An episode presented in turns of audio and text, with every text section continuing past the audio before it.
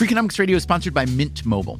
The best part of spring cleaning is the post-clean clarity you get. It's kind of like when you find out you've been paying a fortune for wireless when Mint Mobile has phone plans for $15 a month when you purchase a 3-month plan. All plans come with high-speed data and unlimited talk and text delivered on the nation's largest 5G network. To get this new customer offer and your new 3-month unlimited wireless plan for just $15 a month, go to mintmobile.com/freak. That's mintmobile.com/freak. Cut your wireless bill to $15 a month at mintmobile.com/freak. Upfront payment of $45 required, equivalent to $15 a month. New customers on their first 3-month plan only. Speeds are slower, above 40 gigabytes on an unlimited plan. Additional taxes, fees, and restrictions apply. See Mint Mobile for details. Freakonomics Radio is sponsored by Cars.com. Have you heard about the Your Garage feature on Cars.com? Here's how it works. You add your car to your garage to track its market value and cash in when the time is right to sell. Track both your car's historical and projected value. When it's time to sell, easily secure an instant offer from a local dealership or sell it yourself on Cars.com. Start tracking your car's value with Your Garage on Cars.com.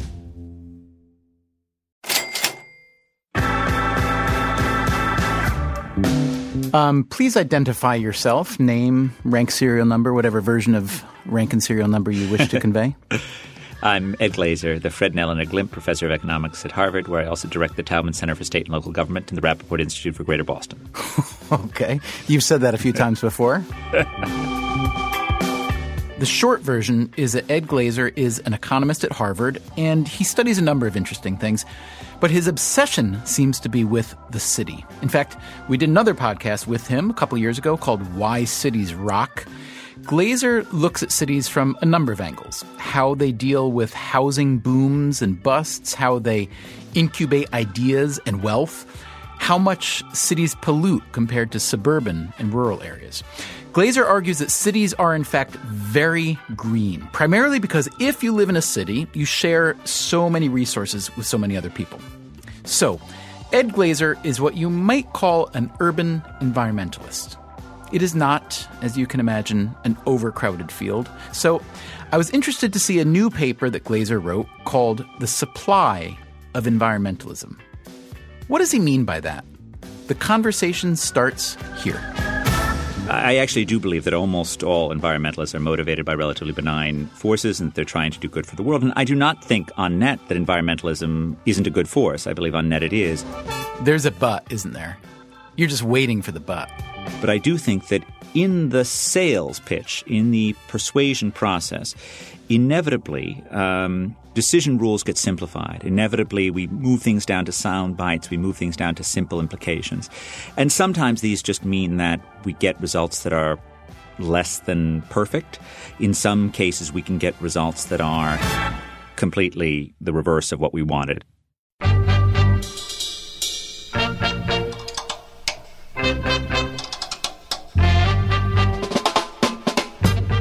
From WNYC, this is Freakonomics Radio, the podcast that explores the hidden side of everything.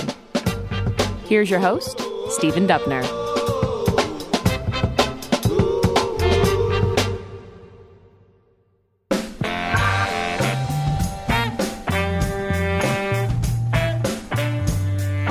Today we're talking with the economist Ed Glaeser about what he calls the supply of environmentalism. Now, what does that mean? Glaeser believes that most environmentalism is based on good intentions, but for a number of reasons, environmental messaging can be counterproductive. All right, let's get specific. What's the greenest thing you can think of off the top of your head? All right, maybe walking or riding a bike instead of using something with an engine. Maybe that's the very greenest thing that comes to mind. What's the second or third? What's the 19th greenest thing you can think of? Maybe it's bamboo? Yeah, bamboo. Now, here's a commercial for bamboo from an Australian retailer called Etitude. The commercial features a talking panda, and as the panda tells us, bamboo is pretty green. Bamboo is great for the earth because once it's cut down, it grows back quickly, which means it's a great renewable resource. It also doesn't need any pesticides or fertilizers to grow and soaks up nitrates from the soil, which makes for a clean and happy earth. It's great at bamboo has become a ubiquitous ingredient lately. You can buy bamboo flooring for your house, bamboo dishes and cutlery, sheets and towels made from bamboo, even deodorant and toilet paper. Brand name Bambusa. We're Bambusa, yeah, we're Bambusa. 100% tree-free, and they're safe for your whole family. Hypoallergenic and BPA-free. Now, one reason that bamboo has become so popular is that it's an easily renewable source, and therefore, it's easy on the environment. But is it really? In terms of the conversations around bamboo, what's surprising is that it seems like people really fixated on that single attribute, that it grows fast. And in some ways, we should know better than that. That's Catherine Fernals with Dovetail Partners. They're an environmental think tank in Minneapolis. Dovetail published a report called Bamboo Flooring, Environmental Silver Bullet or Faux Savior. Just because bamboo grows fast, Fernals says, does not make it a miracle crop. There's all kinds of things that grow fast. Corn grows fast, and we've heard all of the negative impacts of some types of ethanol production. So that's what's surprising, is with how sophisticated environmental conversations have become, too often still we just go back to single attributes and we forget to look at the whole context of how things are produced. The context of bamboo production, Fernal says, is a bit more complicated. Most bamboo, to be economical for an export market, is going to be cultivated in an intensive way.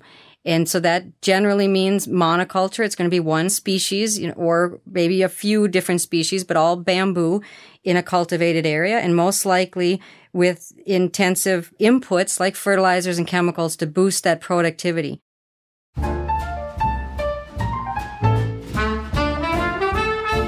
So what else do we not talk about when we talk about bamboo? Well, most bamboo products are imported from Asia, where increased demand can lead to deforestation and other unsustainable practices.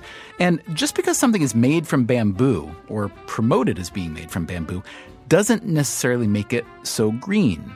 Turning all that bamboo into all those products means going through the typical manufacturing processes, which involve plenty of additives and hazardous chemicals. Earlier this year, the Federal Trade Commission fined 4 national retailers $1 million for falsely marketing fabrics made from bamboo as environmentally friendly.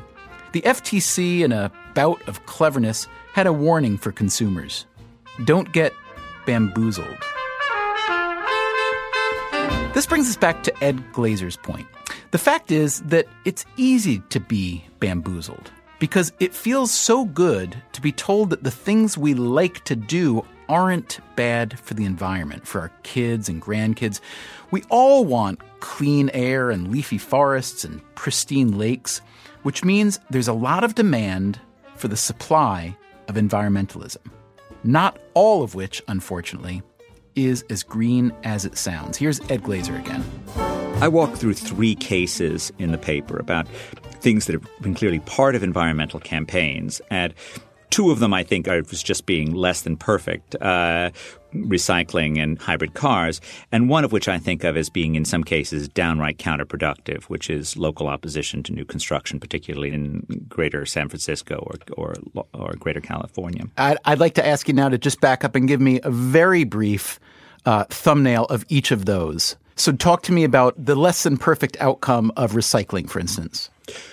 So recycling, this is an old idea among economists. Darby is the person who's associated with it. The point being that if you, what you care about is the number of trees in the world, you actually want people to use more paper rather than less, because in the long run, the demand for paper determines the stock of trees, because fundamentally this is a renewable resource and you have to plant more trees in order to get more paper.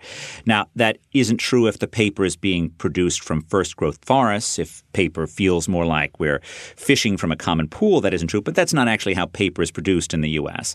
It's actually produced in these renewable forests. So pushing people to recycle more doesn't necessarily do anything good in terms of forests. And indeed, if you want more trees, use more paper. Now, the flip side of that, and the reason why that's a little bit too glib, is that, of course, there still is potential for energy savings in recycling. There still are other potential advantages from recycling. And anyway, I'm just talking about paper. I'm not talking about plastic or any of the other things. So I wouldn't try and say that I'm trying to beat the band against recycling. But it is clear that many of the reasons why recycling is – how recycling is sold, often with this, save a tree, don't recycle, get it backwards. That actually it's the people who are using more paper that are actually encouraging people to supply more trees. And it's similar to the point about vegetarianism and the number of animals, right? I mean, if we wanted to make sure there were no pigs on this world, we wouldn't start eating a lot of pigs. We would stop eating pigs.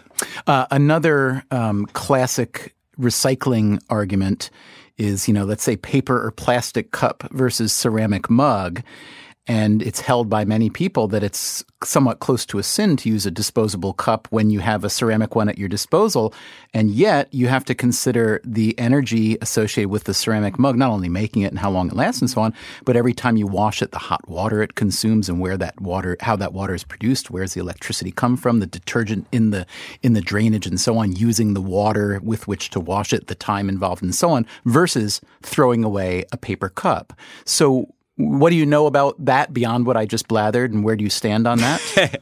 So I think I'm not going to take a stand specifically on recycled cups versus not. But I know that what, as economists, we would tell people is to, perfectly calculate the full environmental consequences of everything that you're doing and then make the appropriate choice taking that into account. We also know that that's an absurd thing for people to say. And part of the recycling story is that we boil things down to a soundbite, i.e. please recycle. And as a result, we don't necessarily get always the perfect outcome. So it may be that most of the time using the ceramic cup is actually the right thing to do, but there surely are cases where it's not, and we don't have any ability to nuance because we're following a bright line rule. And we could go on and on, electric hand dryers in a bathroom versus paper towels and probably 100 other examples. The bottom line is I certainly don't know. I'm guessing you don't know. Somebody probably knows if they take a lot of time to figure out each case, but your point is a larger one, yes? Yes, it is. It's that the because this works through this public market, you inevitably get towards simple bright line rules, some of which can be imperfect.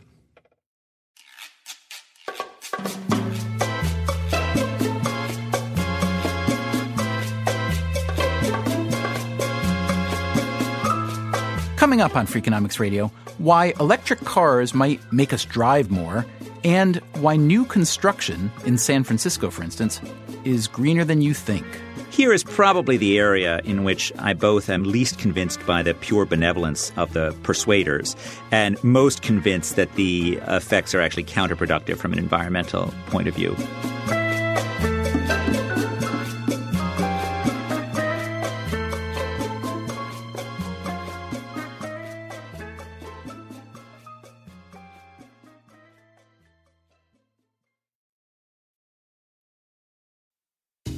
Freakonomics Radio is sponsored by Amica Insurance. Amica Insurance is all about empathy. They know your auto, home, and life insurance are more than just policies. Home insurance is about protecting the life you've built. Auto insurance is there to protect you on the road ahead.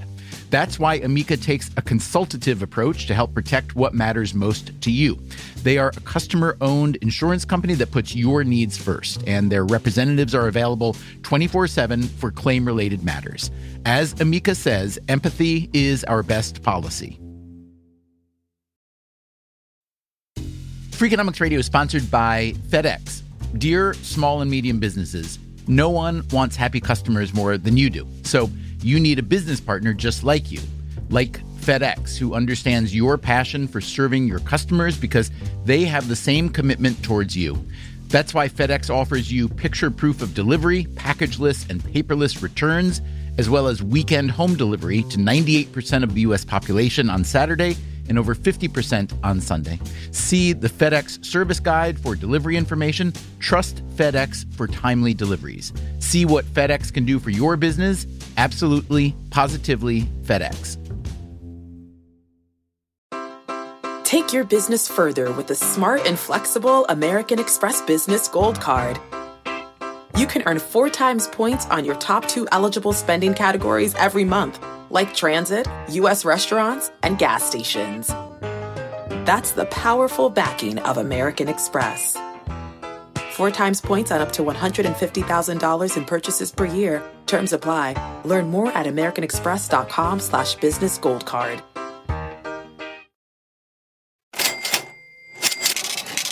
From WNYC, this is Freakonomics Radio. Here's your host, Stephen Dubner.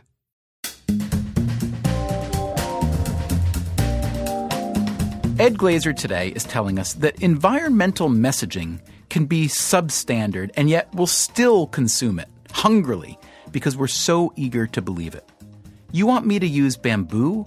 A nice green leafy grass that I could practically pull out of the ground with my bare hands, instead of lumber that comes from some big, hard, barky tree that needs a chainsaw burning gas and oil to cut it down? Sure, I'll use the bamboo. Now, obviously, we're all susceptible to marketing messages, but just because someone says something doesn't make it true. For example, I am a cat. I am a cat. I am a cat. Right. I'm not a cat. To Ed Glaeser, one of the trickiest environmental messages of the moment concerns electric cars. Now, one of the things that's interesting about cars is it harkens back to perhaps the greatest hit of environmental and energy economics, which is the Jevons paradox, which is Stanley Jevons' great observation that between 1750 and the age of the new common engine and 1850, steam engines in the United Kingdom had become wildly more efficient, much better at moving things with smaller and smaller amounts of coal being burned. Now, you might have thought that this would create a radical reduction in the use of coal, and indeed all fears that the UK would mine itself out would have vanished in the rise of all this energy-efficient engines. But, of course, the opposite was happening, that what those more efficient engines were doing, what the age of Bolton and Watt was creating, was a whole world built around the steam engine that meant that instead of using less coal, we were using more and more coal because of the behavioral response. And I think one of the reasons why Jevons is so popular is because he really focuses on what economists care about most, which is the behavioral response to changes in conditions. So just think about that the Jevons paradox is closely tied to how we think about CAFE standards for cars or other forms of energy efficiency. So you're implying here, let's say we could convert our internal combustion engine fleet right now of however many hundreds of millions of vehicles that is, with a few hybrids and electrics thrown in around the edges, to an entirely electric fleet tomorrow. Let's say we could push a magic switch. Your warning is that because the electric car would seem to be so environmentally friendly, it will produce an oversupply of, well, it would people would drive a whole lot more. Yes, that's the fear? Well, it doesn't even have to do with because it seems environmentally friendly. It's because it's so much cheaper. So typically, let's apply Jevons to normal mile per gallon gas-powered car. So typically what you need is for what's called the rebound effect, which is the amount of extra miles per gallon increase with respect to a reduction in the cost of driving. What you need to have the direct effect of reducing the mileage of cars, not be overwhelmed by the behavioral blowback, is you need that elasticity to be less than 1, meaning that you can't have too big of a behavioral response. Typically, the estimates of this rebound effect are that it's substantially less than 1. Short-run effects are, maybe as little as a quarter. Large-run, long-run effects can be a little bit more than a half. Studies differ, but I think most people think that as cars have become more efficient, we have genuinely had a reduction in gas mileage, although it is certainly true that over the past 30 years, we've taken a lot of our more fuel-efficient engines and, then put them in heavier and heavier cars or cars with more and more horsepower. So we have certainly undone a fair amount of it. Now, what's interesting about electric cars is that because they use a totally different technology, they both reduce the cost of driving a mile and also they change the environmental footprint. They reduce both of which is a good thing, but they reduce the cost per mile by a lot.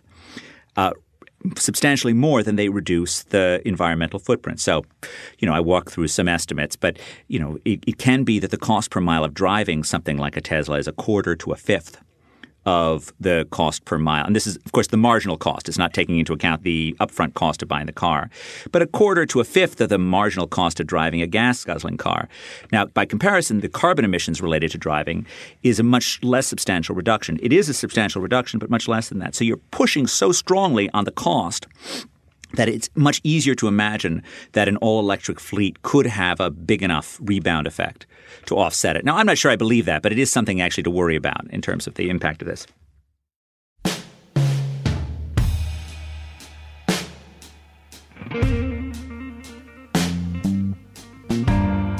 Your third example in the paper has to do with development regulations. Can you talk us through that? Yes. Yeah. Mm-hmm. So here is probably the area in which I both am least convinced by the pure benevolence of the persuaders and most convinced that the effects are actually counterproductive from an environmental point of view. So the point is that there are certain parts of the country, like San Francisco, that are intrinsically incredibly green. If you just think about the climate of San Francisco, it requires very little heating in the winter and very little cooling in the summer. And parts of the older areas, the core dense areas, are also endowed with excellent public transit. And as a result, you know, building more housing there is about the greenest spot in the country in which you could do so. Now, you would think that environmentalists who were interested in minimizing America's carbon footprint would therefore be beating the band to increase the amount of production around the San Francisco Bay, because indeed it's just that production that will ensure that we live in an area that is environmentally sensitive rather than an area that is environmentally difficult. But of course, the opposite is the case. For 45 years, San Francisco has been a center for environmental activism that was focused on restricting building in greater San Francisco, and it became increasingly difficult to build in San Francisco. The Supreme Court of California also helped with the Friends of Mammoth case, which required an environmental impact review for any large-scale development in California. And those environmental impact reviews are intrinsically flawed because what they do is they ask about what the local environmental impact is of the project, but not the global environmental impact of not building the project. Because every time you say no to a project in greater San Francisco, it means that you're saying yes to a project somewhere else, right? I mean, the rate of household formation in the U.S. doesn't get to be determined in San Francisco. They just get to determine whether or not it happens there. So if you turn off building in Berkeley, it turns on outside of Houston. It turns on outside of Las Vegas. And in order to ask yourself whether or not this local environmentalism is good environmentalism, you have to compare the carbon emissions associated with building in Houston versus building in San Francisco.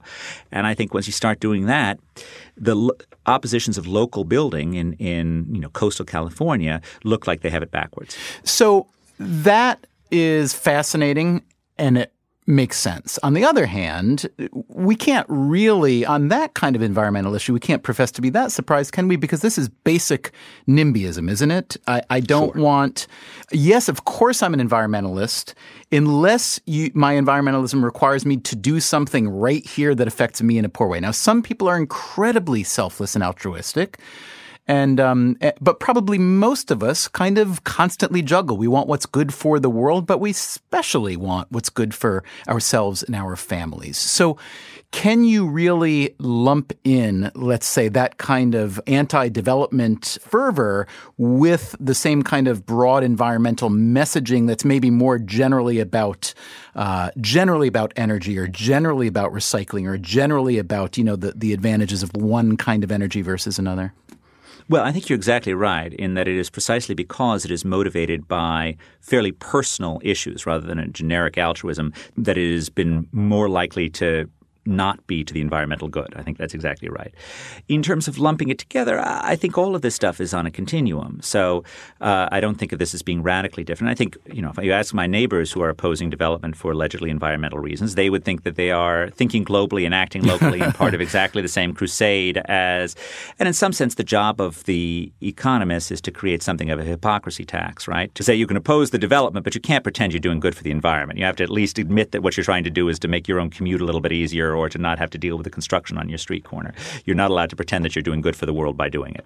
Gosh, that's a great way of putting it, because I think that's a struggle that most right-minded people have, and let's assume for the moment that 100% of us are right-minded. We want what's good for ourselves and our families and the ones we love, and we want to punish everyone else not very much, right? Let's assume right. That's the case. And yet, I guess what I'm taking from hearing you talk is that the message of environmentalism is too often the bright line or the black mm-hmm. versus white that doesn't allow for that contradiction to kind of live within us. I think that's probably right, and that we should probably be most aware of environmental messages when they are sold by people who have an obvious personal interest in it.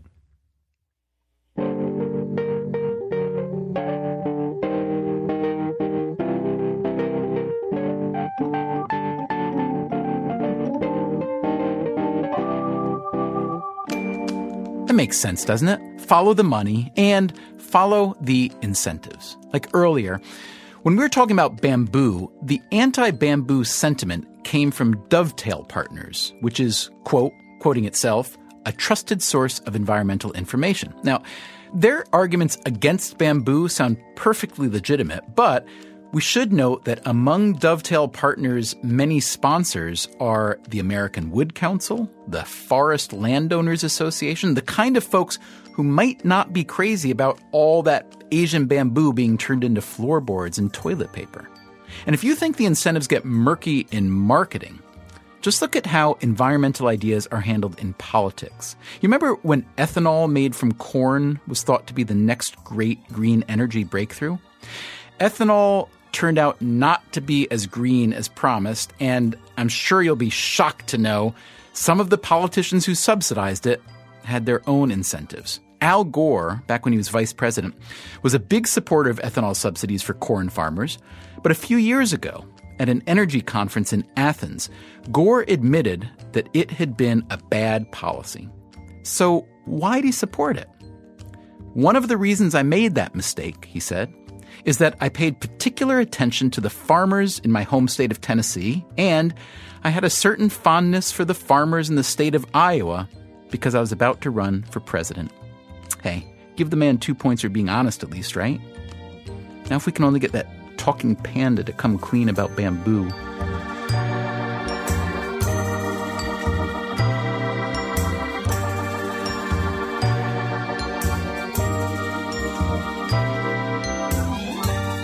Hey, podcast listeners. Next week on the show, we revisit one of our most popular episodes. It's about the value of a college degree. Now, we all know that a real college degree is expensive, but a fake degree is pretty cheap and pretty easy to come by. We negotiated the price for my bachelor's, master's, and doctorate with no work whatsoever. Wait, you bought a bachelor's, master's, and a doctorate all at once? Sure, triple combo, have it backdated, with transcript. What's a college degree really worth? That's next time on Freakonomics Radio.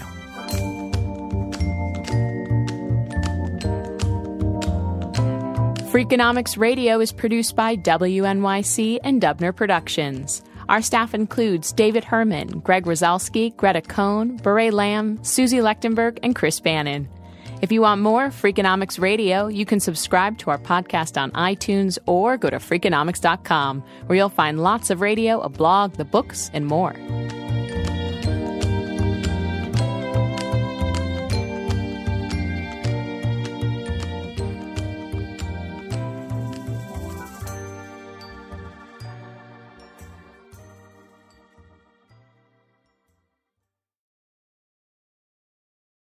Just in and so good.